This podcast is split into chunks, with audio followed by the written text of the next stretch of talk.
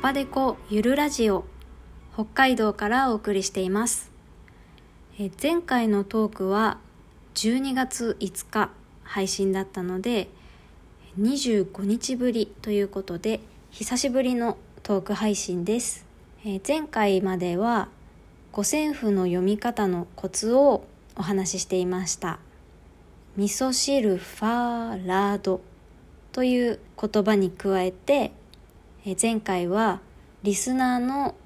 清水箱部かっこ箱さんからいただいたお便りをもとに「ドラホレシソミ」という言葉を作りました。あとは、えー、相対音感を訓練するのにこの記事で練習するのがおすすめですよというブログ記事を紹介しました。その前回のトークにまたお便りをくださいましたのでご紹介したいと思います。まずは清水箱部かっこ箱さんから。ドラホレシソミ膝を叩いて笑っちゃいました。モノマネかわいい。いやーこれは覚えやすい。かっこ笑い。合作にしていただけて光栄です。相対音感の勉強用の7の記事も教えてくださってありがとうございます。この記事具体的に役立ちますね。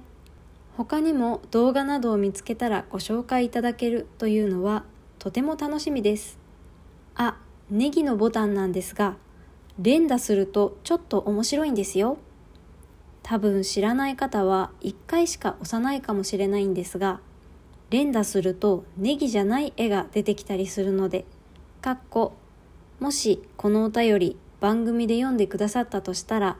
パパデコさんのラジオを聴いている皆さん、連打してみてくださいね。はい。清水箱部、かっこ箱さん、お便りありがとうございました。ドラホレシソミ、気に入っていただけてよかったです。私もとっても気に入っているので、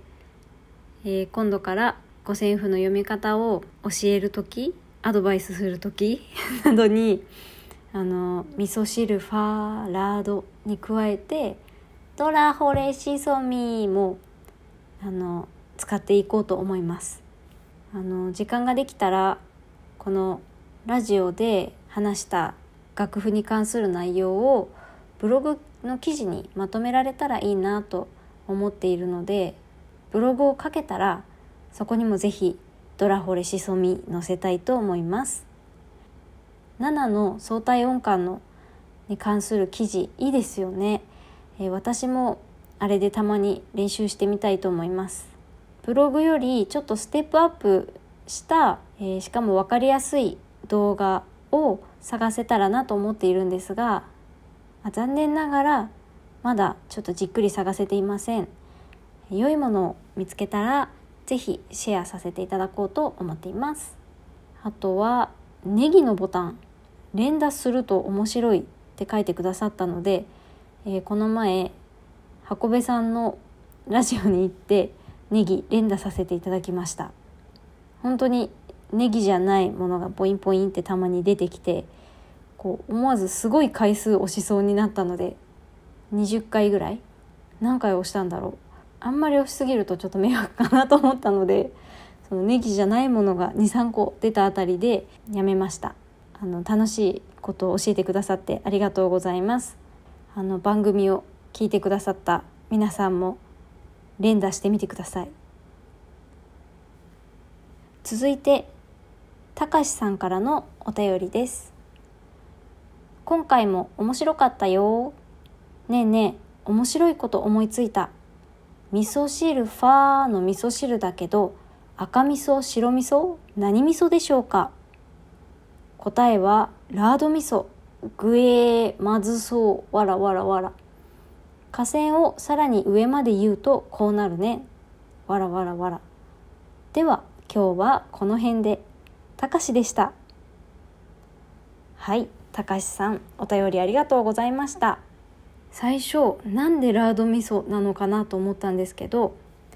あの五線譜の下の線からミソシレファで下線っていう短い線を足してラード味噌汁ファラド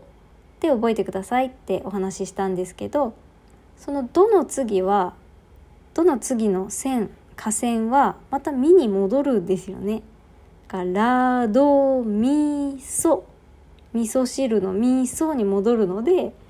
ラード味噌っていうことでした。なるほどと思いました。全然気がつかなかったです。確かにラード味噌はちょっとこってりしすぎて美味しくなさそうかな